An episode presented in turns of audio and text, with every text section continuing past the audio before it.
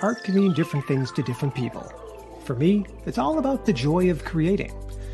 So if you draw, paint, write, dance, sing, craft, play air guitar, or even sculpt using nothing but mashed potatoes, consider yourself an artist and join the conversation. For the next half hour, meet the artist, learn about their inspiration, and enjoy the beauty of creativity. Welcome to Art Talk with John Cole Artist.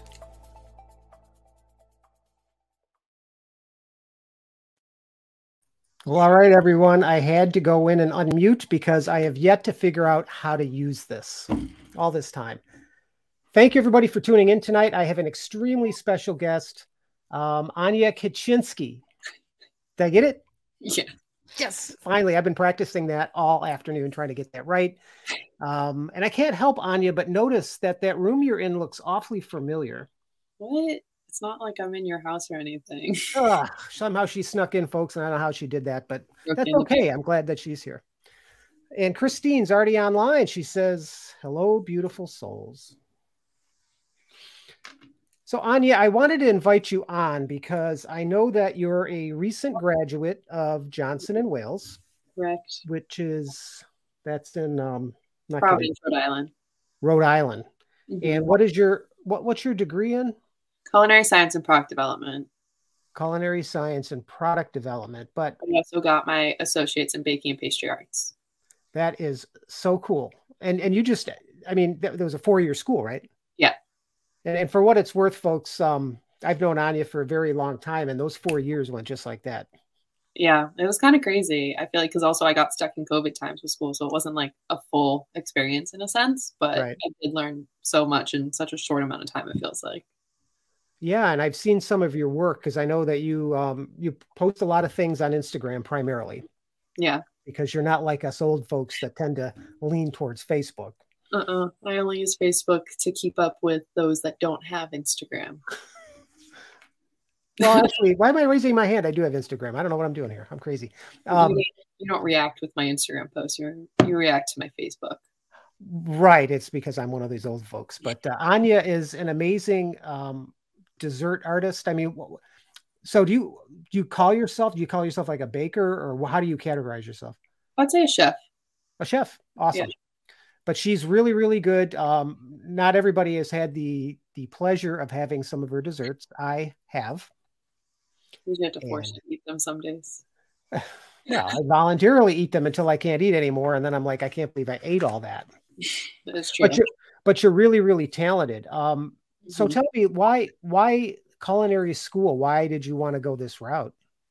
Honestly, your wife had to do with it. Um, Auntie Titi, like when we were younger, she would come over and bake all the time, and she kind of got me into that process. But even when you guys were in California and Hawaii, like we would share recipes back and forth. And at that point, I was still a teenager, like in high school.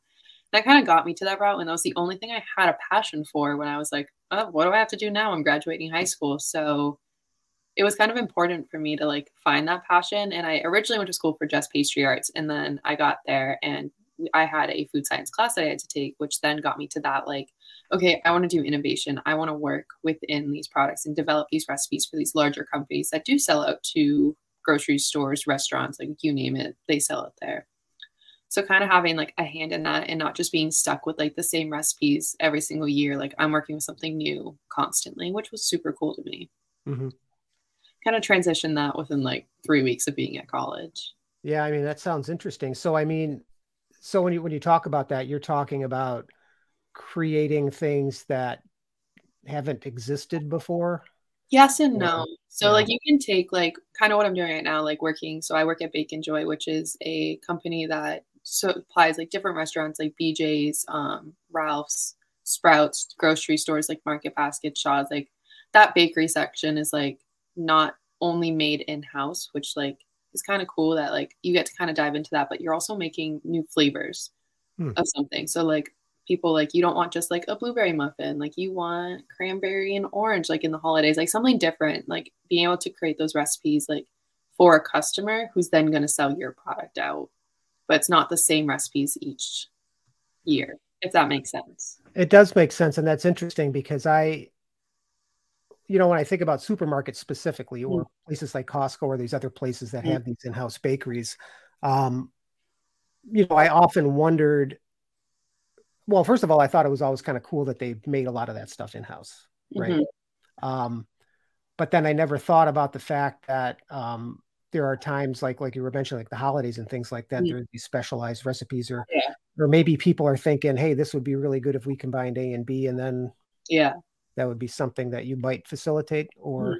Yeah, so it allows for commercialization of products because to make that like for a grocery store, like they're making it every single day of the same thing, but you can't necessarily get that much out in time to then accommodate the customer. So being able to buy like premixes, like a pre-deposited product, or just like something that you can thaw, like that's already pre-baked. Mm-hmm. It's important for a customer, especially like restaurants. Like it's easier to bring that stuff in, and that's where the like science industry comes into it like just working in r&d like research and development because we're able to then produce stuff that they want to buy out and then sell to a different customer.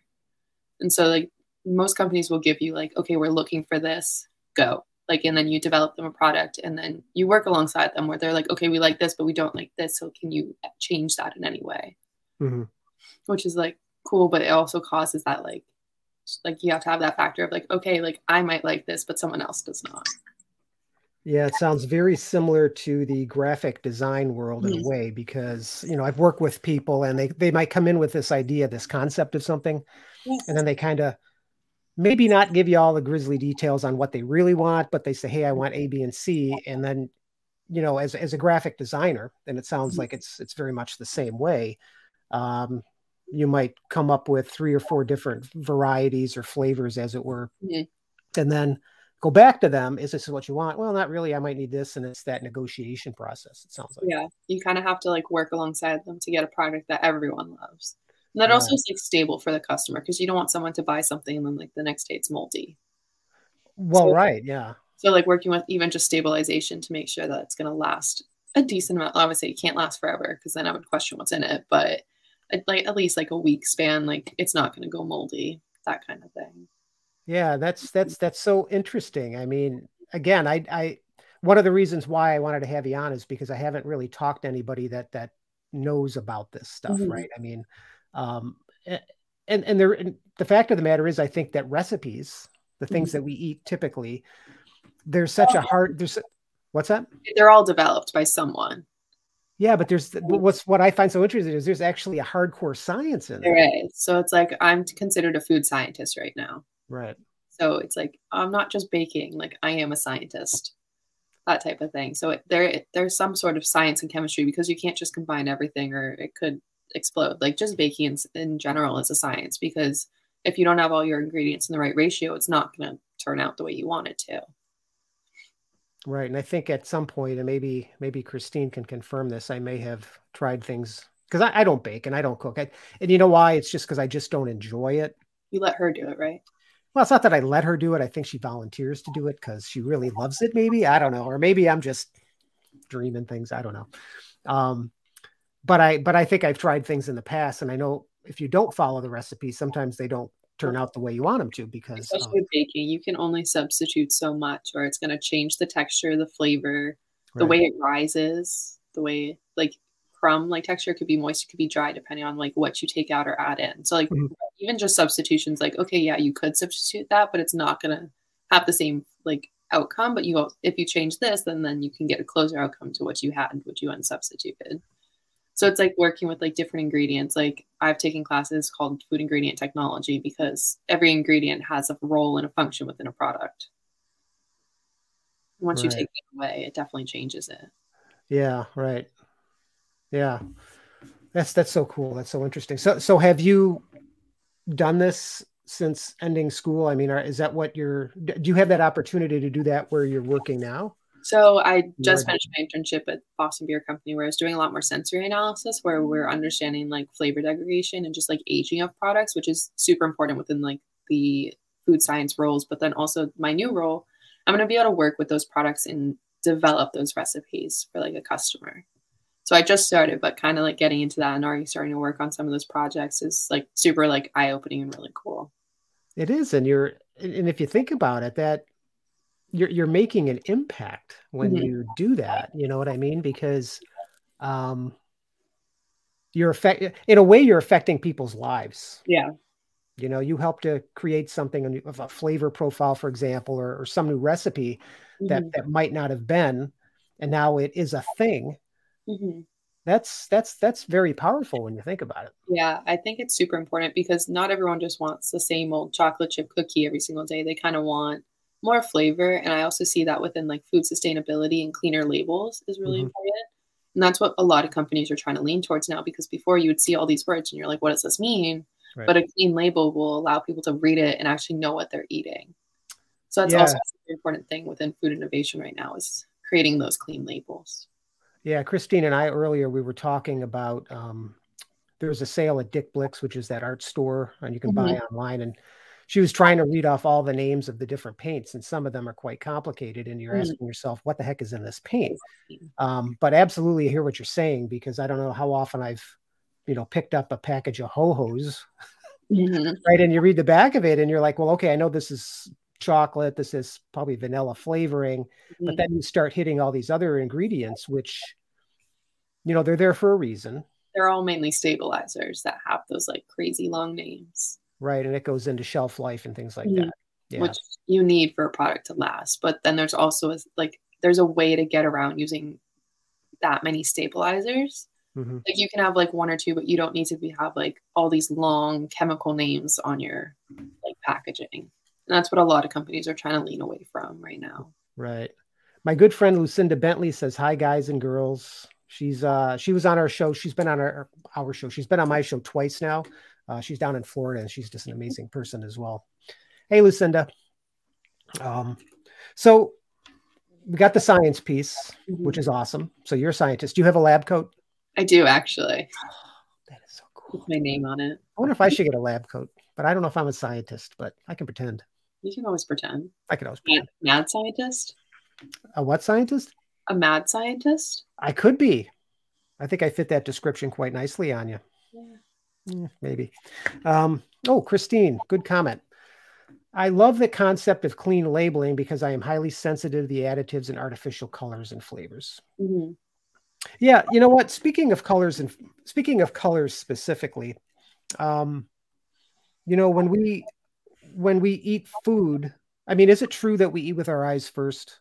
Yes, it is very true. Everyone, if you look at something and you you're like that looks good, you're gonna mm-hmm. want to eat it. But if you have a plate that's just kind of like thrown together, then like eh, it's not as appetizing. Okay, so when it comes to, I would be interested to hear your opinion on artificial colors because I know, you know, artificial colors were probably introduced back in what the 40s mm-hmm. and 50s. Way before my time. Well, well, way before my time too. By the way, I'm not that old. Um, but they came in, I think, to make foods more attractive, right? Mm-hmm. If you're going to eat um, something that's cherry flavored, for example, you want it to also be red. Yeah, you want it to look like red, but. I think but, the colors were, to me, colors were like for kids. You're like to get something like candy is so colorful. It's like appealing to people, even right. adults. Like people see that color and they're like, oh, like I that's blue raspberry, that's cherry, that's grape. Like you know the different colors, but I think it's hard because coloring is not the best for you because it is like chemicals per se, but there are ways to color stuff with natural additives. Mm-hmm. Like turmeric can be used as a yellow coloring because of its, but it doesn't give off a flavor. So I've okay. done that before. So you can use different spices, vegetable concentrates. Like you can use that to color, it's just not as intense as these artificial colors are. So that's where it's cheaper and easier for companies just to use artificial color, but then also you have to take into the fact that some people won't eat it because it is artificially colored. Right. So there's that trade off there. So from a company perspective, mm-hmm. it's just, you know, the cost goes into it a lot. But right, I right. definitely noticed that, especially like yellows and some reds are able to be substituted with that non artificial color, but it sometimes it's hard to get that desired color without artificial coloring. So I've right. seen like both sides of it. Mm-hmm. But if you are looking for a clean label product, most people will lean more towards that like natural type of coloring versus the artificial. Right. Yeah, I've never really looked at the studies um, or the impacts of either artificial coloring or flavoring. I know I do remember in my lifetime that they, I think it was red dye number 10 or something like that. Red there's, there's one of the, which one? Red 40 is a big one that's used a lot. Yeah, but there was a different red that they uh, that they used way back when I was a kid that I think they determined was carcinogenic or something like that. Probably. So they stopped it. Yeah. There is definitely FDA regulations on these colors, which is nice that they've done the testing and they know that it's safe for consumption. It can't kill you, but before FDA regulations came through, like they could do whatever they wanted. Right. Much. So they are regulated to an extent of like this can't kill you, but it's not I don't think it's the best. Because like when I see something that's bright blue, I'm like, do I really want to eat that? Yeah, right. a natural color. Yeah, if it's that bright blue, it was never in nature to begin with, which would tell you that it's probably not the best thing to put in your body, right? Mm-hmm. So, what about what about um, comments on um, like no sugar, sugar, sugar additives? There's plus and minuses to them. I don't mm-hmm. think that sugar additives are necessarily bad for you but also like you have to take into account of like what their impact is like there are allergies to like stevia and what's the other one splenda because they can mm-hmm. give people like headaches but then they're also able to use them for people that can't have like they need zero sugar like actual like um glucose like they can't have that so they substitute it with something else but it's some people don't like that so i don't it's like give and take when it comes to like why you're using it so it's like it's good for people that are that can't have that sugar but then also people that want the sugar don't see it as like a health benefit. Right. Because natural sugars definitely like as much as sugar is not good for you, it's healthier than an artificial like plant based like because like stevia comes from a plant. Right. So it's like that kind of thing is you have to like balance out like why are you using it and like what benefits is it giving to one person even though it might not give it to the other person. Right. Yeah, that makes perfect sense to me. Mm-hmm. Right.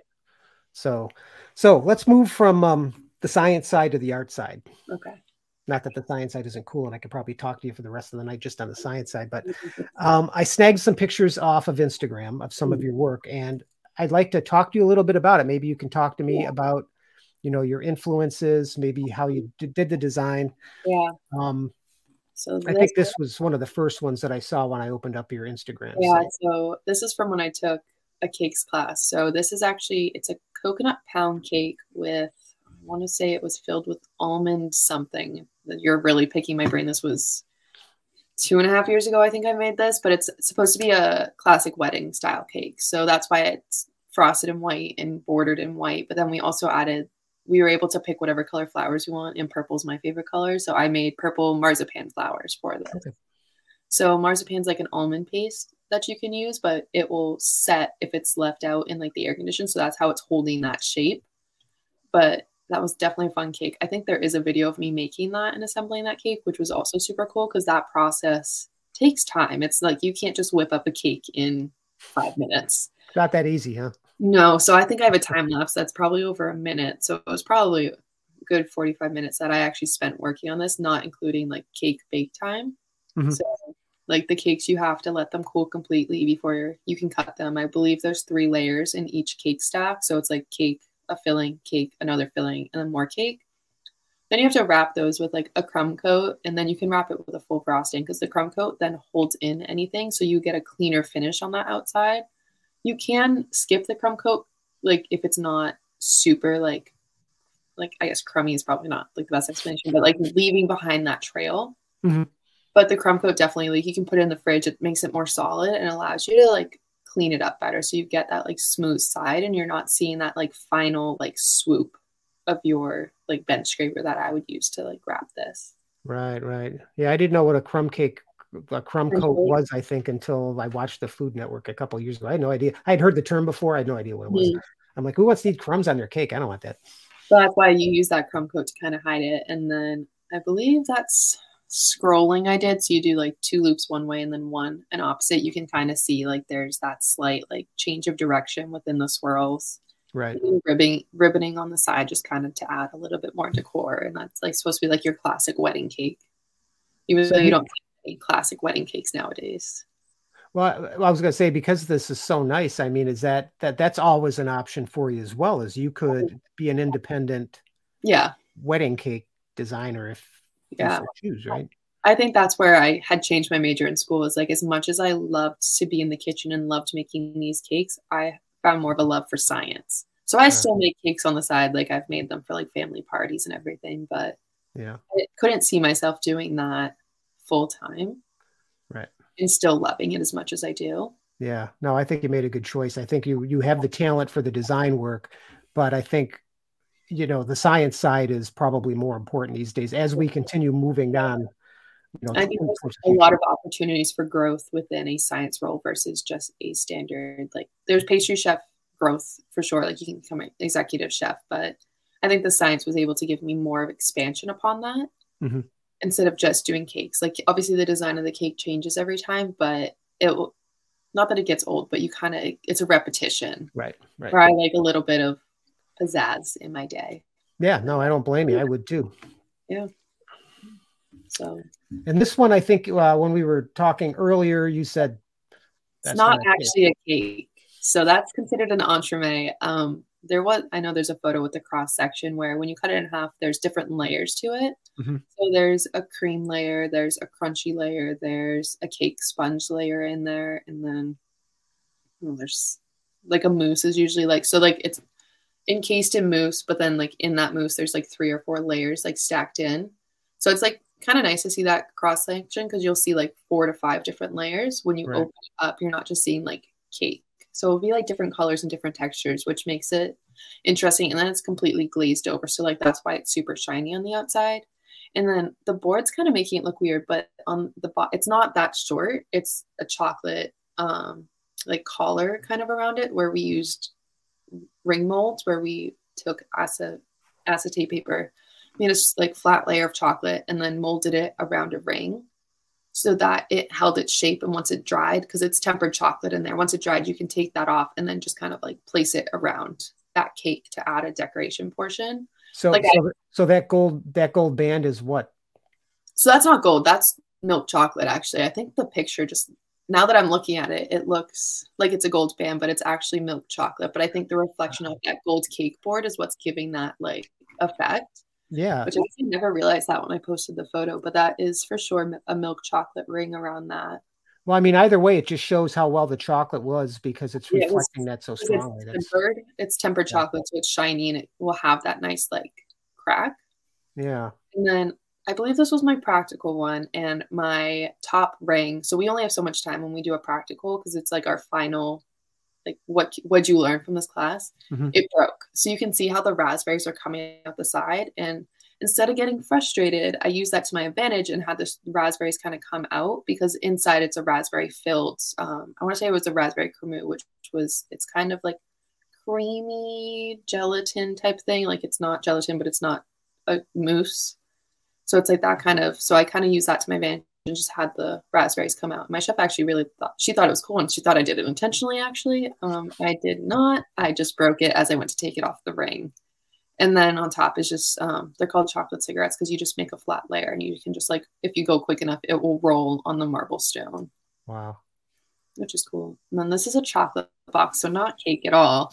So I, I had a ch- uh, chocolates and confections class where we made chocolate bonbons and different chocolate things. And then this box is just a solid piece of chocolate.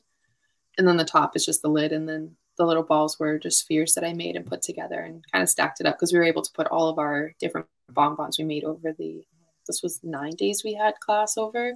We mm-hmm. kind of just filled it up. So like I took that home and I'm pretty sure my mom and my dad just devoured what was in it. So you kind of you can eat the inside, but then you can also eat the box itself. And if you had the top, like the little thing coming out is a flower that's on top that we did, mm-hmm. which was super cool. Nice. And then the last one, this this one I think is just this, when I was talking about eating with your eyes earlier. I mean, I saw this, I'm like, that's that's just awesome. So it's a plated dessert. It's supposed to be s'mores flavored. So you have that um, meringue coming down that center, which gives you that like toasted marshmallow. We this was hmm, it's it's a chocolate mousse for sure. That bottom piece that kind of like flares out to the side with the with the um, stuff on top, and then with the chocolate coming out of it well. And then I had a graham cracker soil, I guess you could call it, mm-hmm. which was just kind of flour, graham cracker, sugar, and that I toasted in the oven just to kind of give it a little bit more crunch and not so much like dried um, graham cracker. And then I also threw in some raspberries to give more of that to give more dimension to it. So it's not just a standard s'mores, but also like you got a little bit more sweetness into it as much as like um, the meringue is sweet, but I wanted that like tart sweet to go along with it to give more right. flavor into it, which was nice. Yeah, Also, I mean, I, But plated desserts are super awesome because there's so much you can do with them in design aspects. So I yeah, did it- myself. it- yeah, and you need you need an eye for that too, because I think you know, I mean, I could go out in the kitchen right now and put together a dessert mm-hmm. plate, but it ain't gonna look like that. Yeah, so like even anything at a restaurant, like they enjoy to plate it nicely because if you, your food looks nice, it tastes better, in my opinion. But when it's all slapped together, you're like, oh, like, do I really want to eat that? Like, not the best looking thing, but like something that's ugly can taste good. But usually, if your eyes are drawn to it, it's more appetizing. Is it can taste the same, but it looks better to begin with, and you're more likely to want to like enjoy that. hmm Yeah, it makes it more special too, especially if somebody because I mean, clearly that that latter one, um, the one with the um the s'mores concept, um, that must have. I mean, that took some time and thought behind putting it together. My, I guess I feel like when I came to plated desserts, we were supposed to draw out our plate beforehand. Mhm. That's really hard because you know what you have, but you don't know sort of the limitations you're working with and kind of like the plate shape. Like you can drawing it out like proportions is really hard in my opinion. So I would come to class with like, okay, I have an idea of what I want to do, but like we had circle, we had rectangle plates, like we had all these different plates, and usually I would just kind of go for it and just kind of see what looked good to me. And I kind of do that with a lot of my baking where I'm like, I have a vision, but it's not always the final product because you're like, oh, like this might look good. This might look a little bit better. Oh, that's not working. Let me try this. And it's kind of a lot of adapting when it comes to that like art side of it. Mhm. The more you do it, the more you kind of get into that routine of like, I can do this, this, or this. Like, how do I want to design it? Right.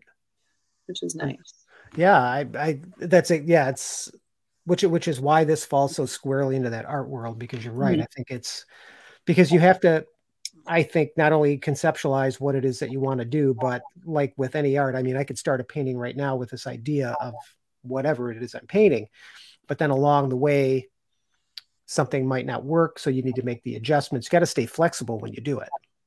hmm You No, I agree. Like, not you might think one thing might work, and then you get into it, and you're like, oh, that's really not working out. Like, I've had cakes where I'm trying to wrap them in a frosting, and it's just falling off because it's too hot. So then you have to like adapt. Of like, do I need to chill my? Is my frosting too soft, or do I just need to throw my cake in the fridge for ten minutes to let that kind of like set, Mhm. and then continue with what I'm doing, or like even just like those marzipan flowers, like if you don't get the right thickness, like if it's not thin enough, it's too thick and it won't wrap nicely, and you can't get that like floral edge. It'll just look like very straight up.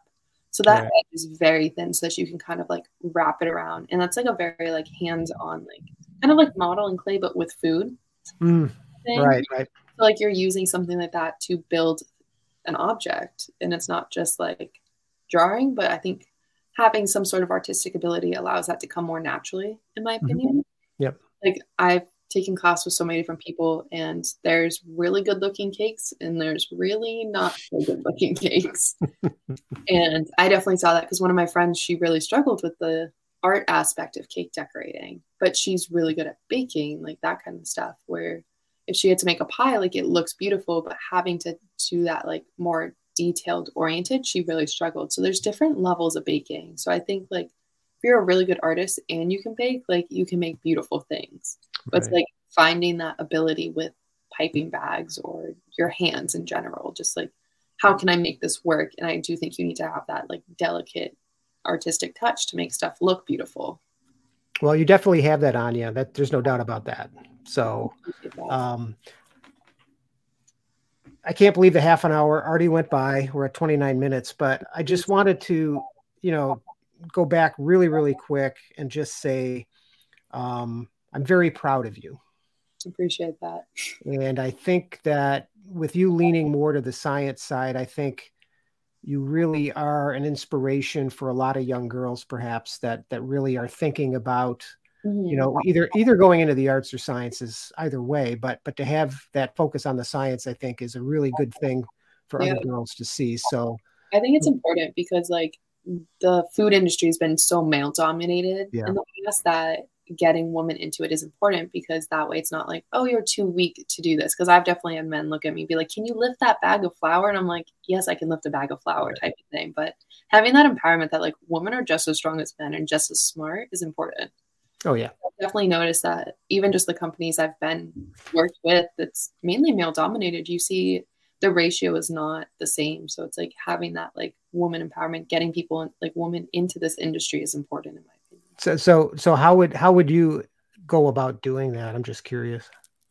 Just anyone I talk like I've talked to a bunch of different people that like I've gone to school with and like who weren't in the food industry side because Johnson Wales has so many different degrees and they're like, well, why would you do that if there's like male? I was like, because I'm just as strong. Like they can't right. stop what I'm doing. Like I think it's just like proving yourself and just like letting other people see that instead of just seeing the face of something being a male, make it also female.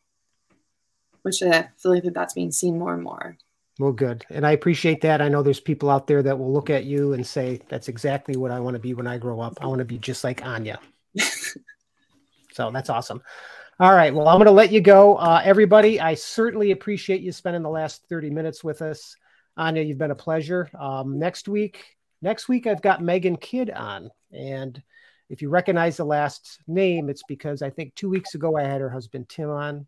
So I'm going to have Megan on next week, folks, and it's going to be another great show. So Ania, again, thank you very much. And I will see you in about. Thank you so very much for joining me on the ARTalk podcast, where it's my goal to bring artists together to talk about their craft. If you'd like to join me for a conversation, please reach out via email at johncoleartist at gmail.com or by visiting my website at johnrobertcole.com. So until next time, keep crafting, painting, and inspiring others with your creativity. You make more of an impact than you know. See ya.